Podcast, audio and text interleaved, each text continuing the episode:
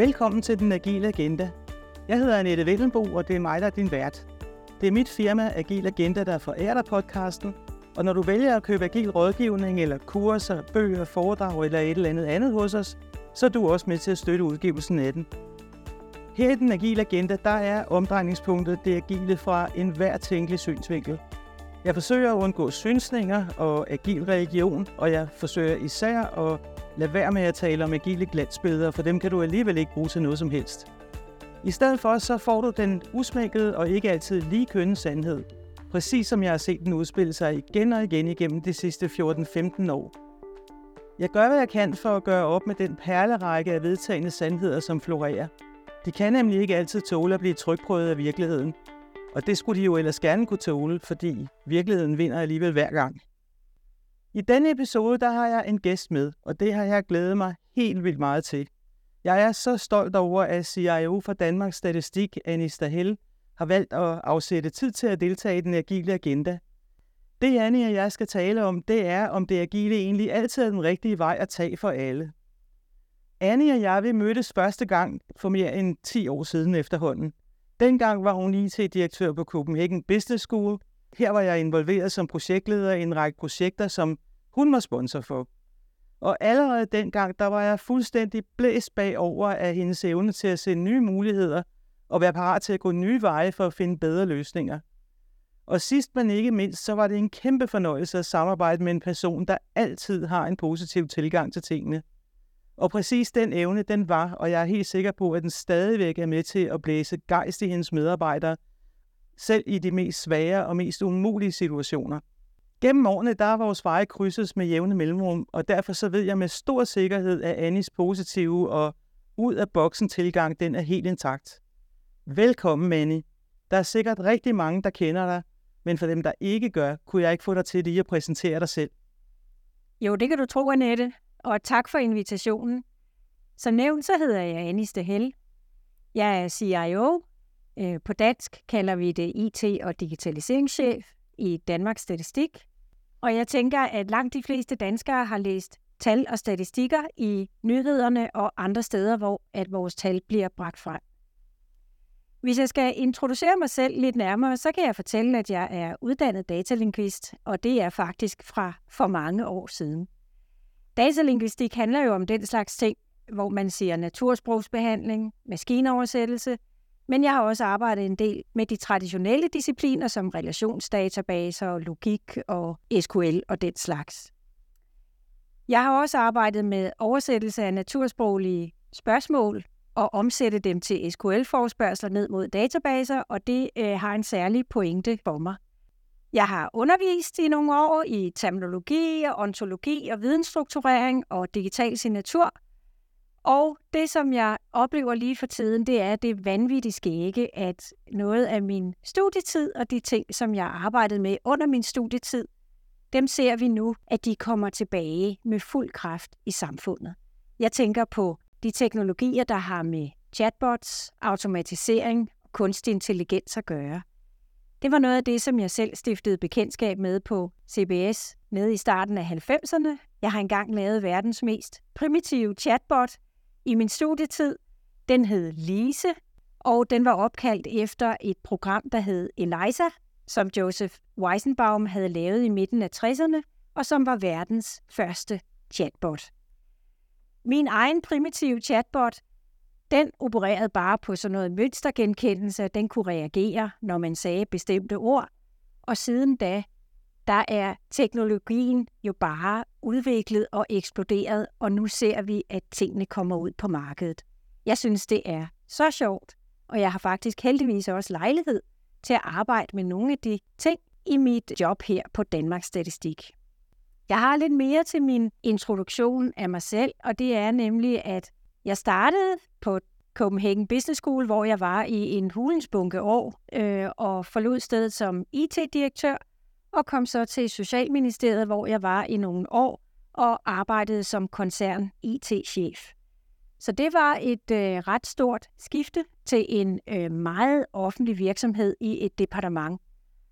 Og siden 2015, så har jeg så været her i Danmarks Statistik, hvor der er et sted mellem 80 og 90 medarbejdere. Øh, det svinger jo lidt i løbet af et år. Og omkring 55 eller måske 60 af dem, de er deciderede IT-udviklere og programmører. Så har vi også en del, som er projektledere, og så kan jeg jo glæde mig over at sige, at øh, vi også er en del, der arbejder med datasikkerhed. Datasikkerhed ligger mig virkelig meget på sinde, og jeg bruger ret meget af min arbejdsdag egentlig på at arbejde med informationssikkerhed og på at beskytte danskernes data, som ligger trygt og godt her i Danmarks Statistik. Nogle af de ting, du har nævnt her, det er godt nok noget krøllet, og jeg skal ikke påstå, at jeg kan forstå det. Men hvor er det dog alligevel spændende at høre, at, at de ting, som du for mange år siden startede med at arbejde med, at det nu virkelig begynder at tage fart.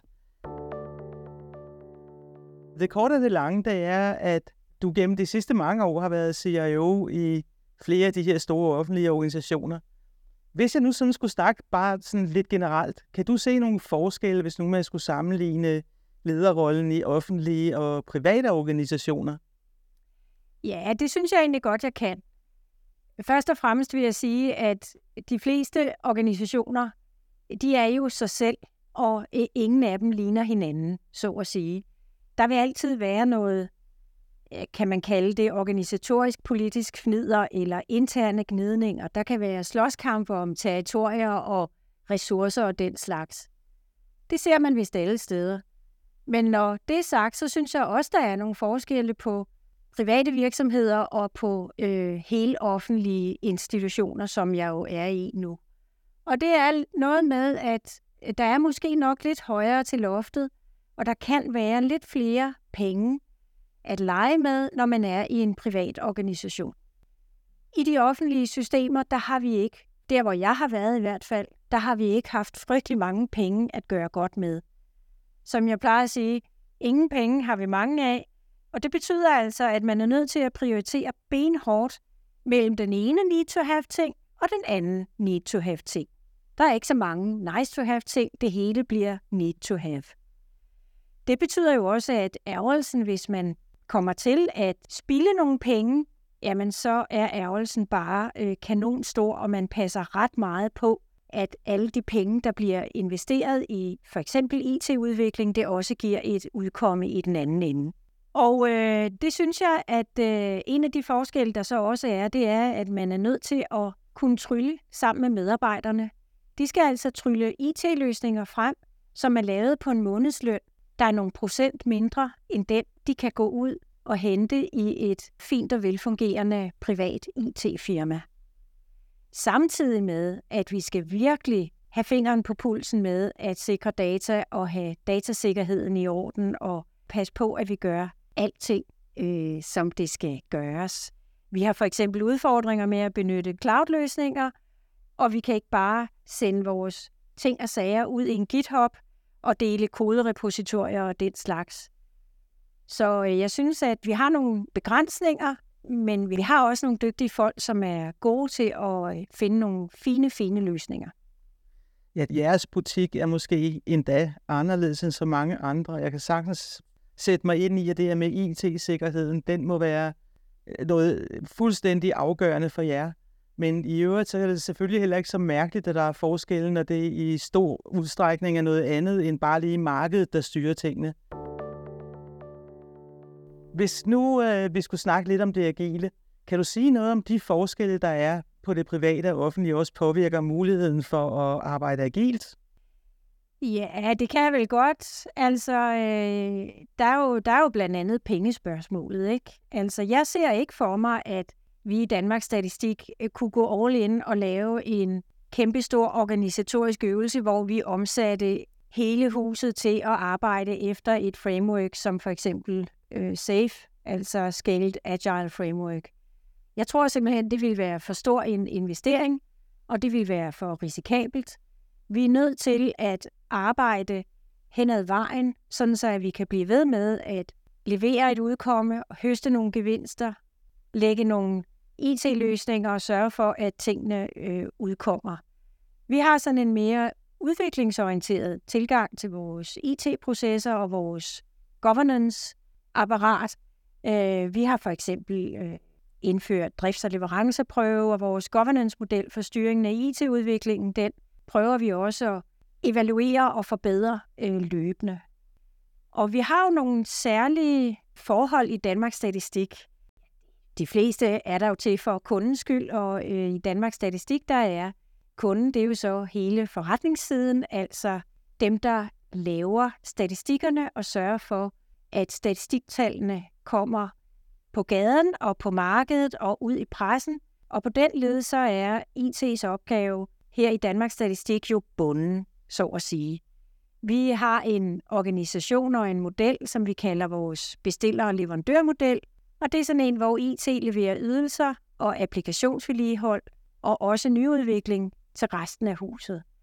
Øh, så på den måde er vi i et, i et traditionelt kunde- og leverandørforhold, og det er, det er sikkert øh, forståeligt nok, hvis huset her ikke ville synes, at det var særlig sjovt, hvis vi i IT sagde, ved I hvad, nu holder vi lige en pause, mens vi omstiller IT til at arbejde agilt efter øh, SAFE, og vi skal først have dannet vores øh, Scrum-teams. Øh, vi er lige være venlige med at vente øh, så længe, og så kan øh, statistikkerne nok komme på gaden sidenhen. Sådan fungerer det ikke. Der er en kontinuerlig leveranceforpligtelse, og den er vi selvfølgelig en del af, det er klart. Ja, jeg har jo selv samarbejdet med adskillige offentlige organisationer, der gerne vil være mere agile. Og de har, i udgangspunktet har de haft et ønske om at arbejde med Scrum, men de har også måttet erkende, at det kan være svært at få det rammeværk til at fungere. Og der er min egen tolkning altså, at hvis man har nogle stærkt siloopdelte organisationer, og måske er de endda sådan styret lidt top-down, og måske er deres hverdag uforudsigelig. Det kunne være på grund af lovgivningsmæssige krav. Men der kommer i hvert fald en masse uplanlagte opgaver ind fra alle mulige sider, som hasteopgaver. Jamen, så kan det jo blive mere end svært, for ikke at sige umuligt at planlægge de her meget fastlåste sprints, som jo er omdrejningspunktet både i Scrum og Safe. Og der har vi så begyndt at snakke Kanban i stedet for, som jo arbejder med flow i stedet for, og i øvrigt ikke kræver, at man ændrer sin organisation. Og så begynder det at gå øh, over stok og sten. For mig der er det næsten helt befriende at høre, at der er organisationer, hvor man ikke bare bevidstløst har kastet sig ud i det agile. Men altså, uanset om der er tale om offentlige eller private virksomheder, så er der jo altså mange situationer, hvor det overhovedet ikke giver mening at dreje over det agile sprog. Hvilke, hvilke overvejelser gør du der så, når du skal vurdere, hvilke nogle konkrete praksiser og processer, der kan leve hos jer? Ja, jeg kan jo fortælle, at vi har jo den her bundne udfordring med, at de fleste af vores udviklere, de har faktisk både systemer og applikationsvedligehold samtidig med nyudvikling. Det er fact of life. Det er sådan, det er hos os. Det skal der være tid og plads til. Og det betyder også, at, at sådan en meget religiøs implementering af et bestemt framework, det kan være lidt svært for os. Altså, vi arbejder med nogle Scrum-roller, og vi arbejder også med Kanban-koncepter, men jeg må nok sige, at det er sådan en ikke-dogmatisk indpakning, vi gør det i. For eksempel har vi bibeholdt projektlederrollen, og jeg er sikker på, at der på tværs af vores teams er variation i de praksiser, de bruger. Og hvor agile vi så i virkeligheden er, øh, ved jeg ikke rigtigt, men jeg kan fortælle, at vi har forskel i nogle af vores projekter, som gør, at der er ligesom nogle naturgivende ting, som sætter rammerne. For eksempel så, da vi kom ind i coronaperioden i Danmark, så var vi nødt til at kunne gribe det uforudsete, da det dukkede op. Og ligesom mange andre statslige styrelser, så lå vi underdrejet med at arbejde med forskellige ting. Vi skulle finde nye måder at arbejde på. Der skulle afrapporteres på nye måder i den særlige situation, og det var alt muligt fra dødstal på øh, ugentlig basis til energiforbruget i Danmark, og de ting skulle lige pludselig nytænkes og speedleveres. Og det kræver altså, at man kan omstille sig.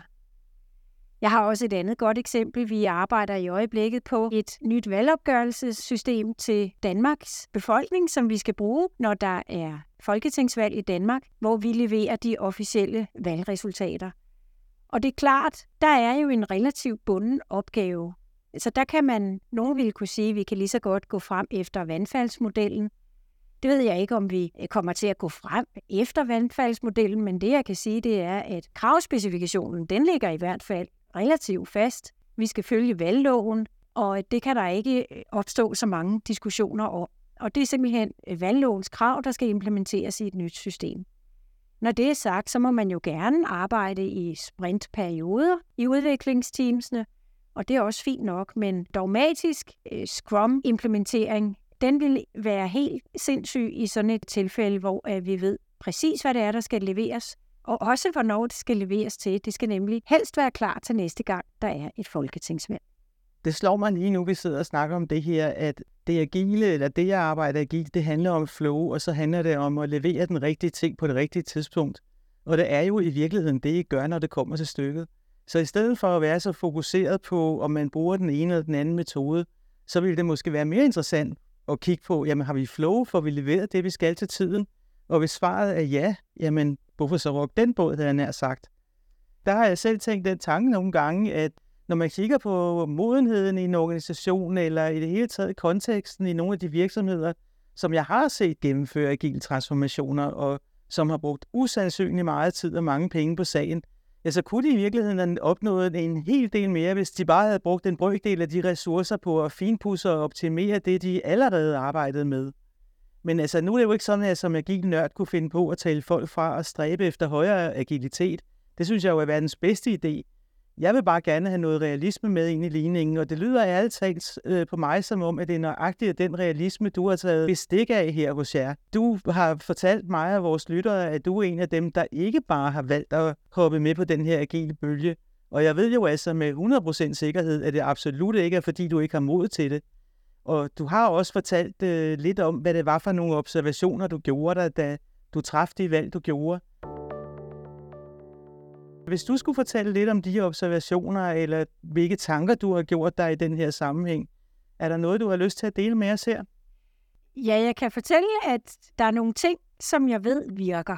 En af de ting, som virker, det er at visualisere det, man har gang i. Det er der simpelthen ingen tvivl om. Og det er jo en praksis fra Kanban-universet, er det ikke?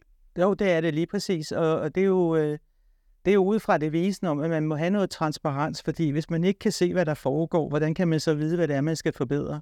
Så du har fuldstændig ret. Visualisering er helt afgørende. Ja, og, så, og min pointe er, at man kan heller ikke tale om det, hvis ikke man kan se det. Præcis, så ja. Visualiseringen er en vigtig ting, og øh, i vores IT-chefgruppe, der har vi for eksempel en aktionsliste, som vi kalder den, og det er bare et standard Kanban-board, som måske har nogle andre overskrifter, men men det fungerer som et Kanban-board, og det handler om det her flow, du lige talte om. Hvad har vi af opgaver? Hvad for nogle er vigtige? Hvad for nogle presser sig op i toppen som værende de vigtige? Og hvad for nogle af dem kan vi vente med at prioritere imellem til et lidt senere tidspunkt? Og der synes jeg, at der ramler vi ind i en af de øh, ret store problematikker, vi har her i, i min organisation i Danmarks Statistik, og det er den, der handler om, at man helst skal forsøge at fokusere på nogle ting, og ikke have for meget arbejde i gang af gangen. Altså limit work in progress, det der med at skulle være jonglør og jonglere med 10, 12, 20 bolde på en gang, det skal man altså øh, have nogle helt særlige evner for at kunne, og det kan de fleste af os almindelige mennesker jo ikke. Og der vil være gode chancer for at tabe nogle af dem. Altså, ja, det er jo det. Ja. Ikke? Så øh, vi, altså, vi kæmper faktisk det ene år efter det andet med at blive bedre til at fokusere, og nedbringe mængden af løbende parallelopgaver. Det er en virkelig skidt idé at have alt for mange opgaver og projekter og indsatser i gang af gangen. Det giver nemlig det, som vi kalder lange, tynde projekter, altså projekter, hvor tiden bliver smurt ud, udvikler ressourcerne bliver smurt ud, og det hele kommer til at blive langt og tyndt, hvis folk kun har tid til at lægge indsatser to dage om ugen, til gengæld så bliver det over halvandet år. Det er virkelig ikke særlig konstruktivt eller frugtbart, og det er heller ikke sjovt i øvrigt. Så den der med at fokusere og forsøge at holde lidt færre bolde i luften af gangen, det er altså også noget, vi kan se, at når vi prøver at leve efter den regel, så går det bedre, end når vi ikke gør det.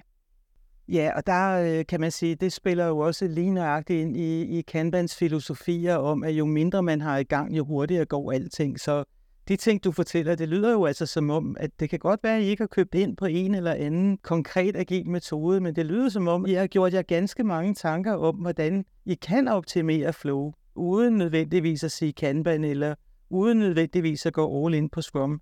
Og det synes jeg jo er frygtelig interessant at høre, at det ikke er alt eller intet nødvendigvis. Nej, det er jeg enig med dig i. Øh, og nogle gange så låner de forskellige frameworks øh, begreber hos hinanden. Altså, der er den der med, at man kan have nogle feedback loops. Nogle af vores teams, de laver øh, retrospectives, fordi det fungerer godt for dem. Det vil sige, at man sætter sig og taler om, hvad var det, der gik godt, og hvad var det, der ikke gik godt. Og andre steder, der kalder vi det måske ikke det, men hvor vi har en evalueringskultur. Og de ting, synes jeg, peger jo hen imod den kontinuerlige forbedring. Ja, så også pragmatisme, øh, som, som, som jeg selv er stor fan af. Altså det her med at tvinge en hel organisation ned i nogle ganske bestemte rammer, og så skal vi alle være ens. Altså alle teams er forskellige, alle mennesker er forskellige, men finder man en vej, der virker for det enkelte team, så kan jeg ikke se, at der skulle være noget som helst at være ærgerlig over der. Det vigtigste er, at der skabes flow, og man får noget ud over rampen. Og det lyder som om, at det er det, I har jeres fokus på, og ovenikøbet er ofte stærkt styret af nogle deadlines, der bare overhovedet ikke lader sig flytte. Det er jo i virkeligheden det, man kan kalde en virkelig deadline, og ikke bare sådan en arbitrær dato, der bliver rystet ud af ærmet. Ja, det vil jeg give dig ret i. Og så synes jeg jo også, at der er jo også projekternes egen indbyggede natur. Det er ikke nødvendigvis et hvert projekt, der egner sig til at blive moset ned i en bestemt type pølsemaskine. Eksempelvis mener jeg jo, der er forskel på udvikling og udvikling. Der er udviklingsprojekter, hvor for så vidt angår de aktiviteter, man skal igennem, der ligner det mere den type driftsprojekter, som vi kender. Vi ved, hvad vi skal i gang med. Der skal laves noget krav, afdækning, der skal arbejdes på den og den måde. Så det vil sige, projektlederen eller den, der står for det, kender rumlen og ved, hvad det er for nogle indsatser, vi skal igennem. Så er der en anden type udviklingsprojekter, hvor at det nærmer sig måske i virkeligheden noget innovation, hvor man er nødt til at arbejde fuldstændig anderledes, og man ved, man kan i virkeligheden ikke love på forhånd, hvad er det for et produkt, der kommer ud i den anden ende. Og jeg øh, har sådan en, jeg ved ikke om du nogensinde har læst, men der er en bog af Christian Kreiner, som handler om, hvad er det, systemudvikling i løst koblede øh, systemer, tror jeg, eller også er det projektledelse i løst koblede systemer. Den har sådan en lidt provokerende tilgang, hvor at den siger, at med mange projekter er det sådan, at man ved først, hvad der kommer ud af projektet, når det er færdigt. Og det kommer jo an på, hvad det er for et projekt. Når vi snakker om vores valgopgørelsessystem, så ved vi præcist, hvad der kommer ud af det, når det står færdigt. Omvendt er der måske noget arbejde, vi har nu med kunstig intelligens eller chatbots eller andre ting, hvor man øh, må mærke sig frem og føle sig frem og finde den vej, man skal bruge. Og for mig at se, er det faktisk to forskellige procestilgange, man skal have. Du kan ikke bare mase det ind i en Scrum-model, begge disse her. Det er heller ikke nødvendigvis de samme type mennesker, man skal have på. Så der er altså en vis agilitet, hvis man kan kalde det sådan, i projektbesættelsen. Den er også ret vigtig. Og i øvrigt så har jeg lige brug for at sige en enkelt ting, og det er, at det at være innovativ og det at være agil, det er to forskellige ting. Nogle gange tror ledelseslaget, at man får innovation ved at være mere agil. Jeg ved ikke, hvordan den misforståelse er opstået, men de to ting har jo altså ikke nødvendigvis noget med hinanden at gøre. Fuldstændig enig. Agilitet som arbejdsform handler jo om at prøve at have nogle fleksible perioder, hvor man arbejder med tingene og når et increment af gangen. Man, man opnår nogle resultater, og så opnår man et færdigt projekt og, øh, og produkt i sidste ende. Men innovation, det er jo en helt anden disciplin, og i virkeligheden behøver man måske slet ikke så mange mennesker i sin organisation, som er innovative, set i sammenligning med dem, der arbejder med IT-udvikling. Det er to forskellige ting. Nej, jeg tror, det kunne blive en, en, en ret vild organisation, hvis man havde en flok, der ikke bestilte andet end at lave innovation. Altså, hvem, hvem skulle så vedligeholde de der ting, som bare var det, man egentlig var sat i verden for at levere? Det kunne blive rigtig spændende, det. Ja, det kunne være festligt, ikke? det kunne være mega festligt, ja. Så, så, så jeg er sådan set helt enig, ikke? det er også elementet af, af ubekendte faktorer, hvor man i innovation ofte må eksperimentere sig frem, og så finde ud af, at man kommer den rigtige vej, og meget bliver smidt ud, og så prøver man igen, hvor jeg gætter på, at det er ikke vejen frem, hvis man skal arbejde med jeres øh, hvad kaldte du det, valg, valg, øh, valgopgørelsessystemet. Valgopgørelsessystem. Altså der ligger tingene simpelthen fuldstændig snorlige og meget fast. Jeg synes, det er øh, nogle øh, helt vildt interessante perspektiver, du har delt med os, og også noget, der kan give os et lidt mere nuanceret syn på, hvad det agile går ud på, når det kommer til stykket. Men for mig, der handler det, som jeg nu har sagt nogle gange, det handler altså om flow, og om man får leveret det, man skal til det rigtige tidspunkt. Og så er det ikke så øh, vigtigt for mig, om man bruger den ene eller den anden vej frem. Men mit perspektiv der er, at gøre det nu ikke sværere for jer selv, end det behøver at være, og gøre det ikke dyrere, end, end det behøver at være.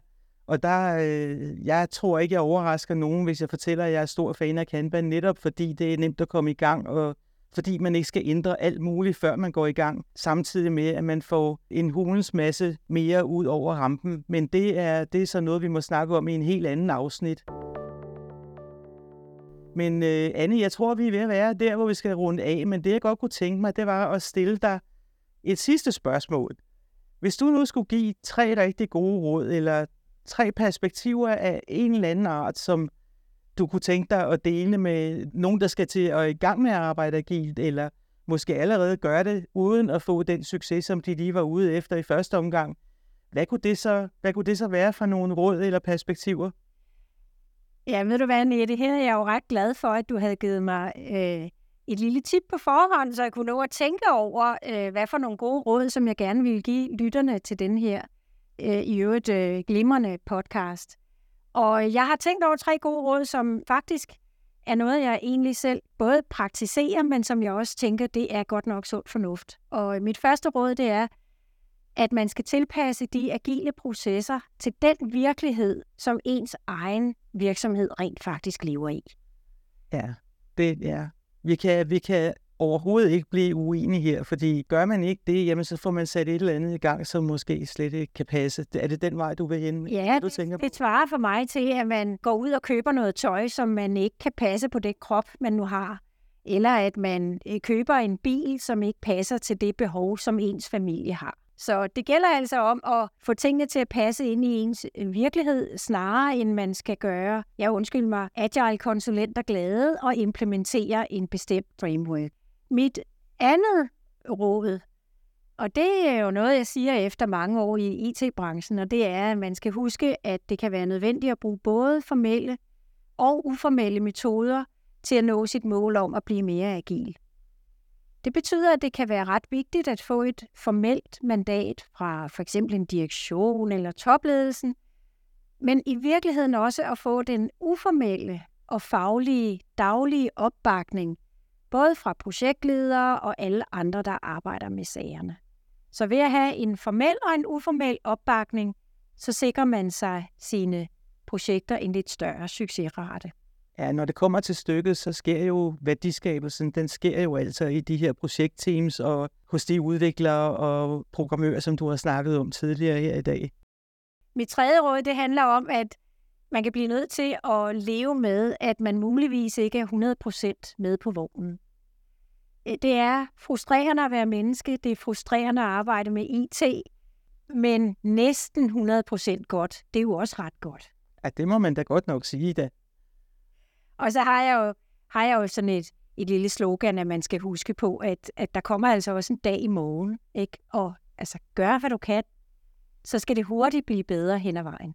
Ja, men altså, det er, som jeg sagde før, Anne, din øh, positive tilgang, den fornægter sig altså ikke. Altså, det er hele tiden en tro på, at vi kan gøre det bedre, og det bliver bedre, og det er simpelthen så dejligt og inspirerende. Jeg ved ikke, om du har noget, du vil tilføje, inden vi runder lidt af, Annie. Er der noget, du har lyst til at ja. med her på det sidste? Ja, jeg har sådan en lille tanke om, at nu er jeg jo begyndt at se, at der kommer artikler frem om, at det agile er blevet et monster, eller scaled agile framework er for stort, eller folk øh, tilter med de der store ting. Og jeg må bare sige, at jeg glæder mig til at finde ud af, hvad kommer de næste fem års projektledelse og proces arbejdsformer til at handle om. Jeg synes, det lader til, at vi står ved en eller anden skældsvej, hvor der kommer til at ske noget lidt andet, end det, der er sket de sidste 20 år. Og jeg, jeg glæder mig til at se, hvad det bliver. Ja, altså du, i virkeligheden så rammer du hovedet lige på sømmet, fordi den trend, som jeg ser i disse tider, det er, at der er meget mere fokus på flow, end der har været på det agile. Og man ser faktisk ganske mange forlade de her meget store frameworks, fordi det simpelthen er meget vanskeligt at få det til at lykkes. Og flere og flere snakker om, vi skal ikke være så fokuseret på, om det er agile frameworks eller hvad. Vi skal finde ud af, hvordan bliver vi være agile, uden at være bundet fuldstændig 100% hårdt op på de her frameworks. Men hvis jeg skal kigge i min krystalkugle, så siger den altså flow, flow og adder flow. Det handler om at få ting og sager gjort færdige. Altså halvfabrikater er intet værd. Så det at få noget igennem maskinen, som faktisk bliver færdigt, og få leveret tingene i et uafbrudt flow, jeg tror, det er der fokus kommer til at ligge meget her i den kommende tid. Og så kan det jo godt være, at vi mødes igen om, øh, om fem år, som du sagde, og slår en rol af dig op og kigger på hinanden og siger, hov, den der krystalkugle, den skal du vist parkere. Den tid, den sov. Mit gæt, det er i hvert fald flow. Så lad os se, hvad der sker. Men altså, Annie, det har jo været en kæmpe fornøjelse og ualmindeligt spændende at snakke med dig og høre lidt om, hvad I laver i den her meget, meget spændende virksomhed, som du er CIO i, og også få nogle lidt anderledes og faktisk mere nuancerede vinkler på det agile. Det har været meget tankevækkende, og jeg vil bare sige tusind tak, fordi du har ville bruge noget af din tid sammen med mig her. Jeg ved, at du har smadret travlt, så jeg er meget, meget taknemmelig for, at du vil sætte noget tid af til mig. Jamen, det er rigtigt. Jeg har travlt, men jeg synes faktisk, det var rigtig, rigtig sjovt at være med, og at det er jo et emne, der har ligget mig på sinde de sidste mange år. Så tak for invitationen, Annette. Det var så sjovt. Jamen, så er der vist kun tilbage at sige mange tak for denne gang. Tak fordi du lyttede med. Jeg hedder Annette Vellenbo, og jeg er din vært på Den Agile Agenda.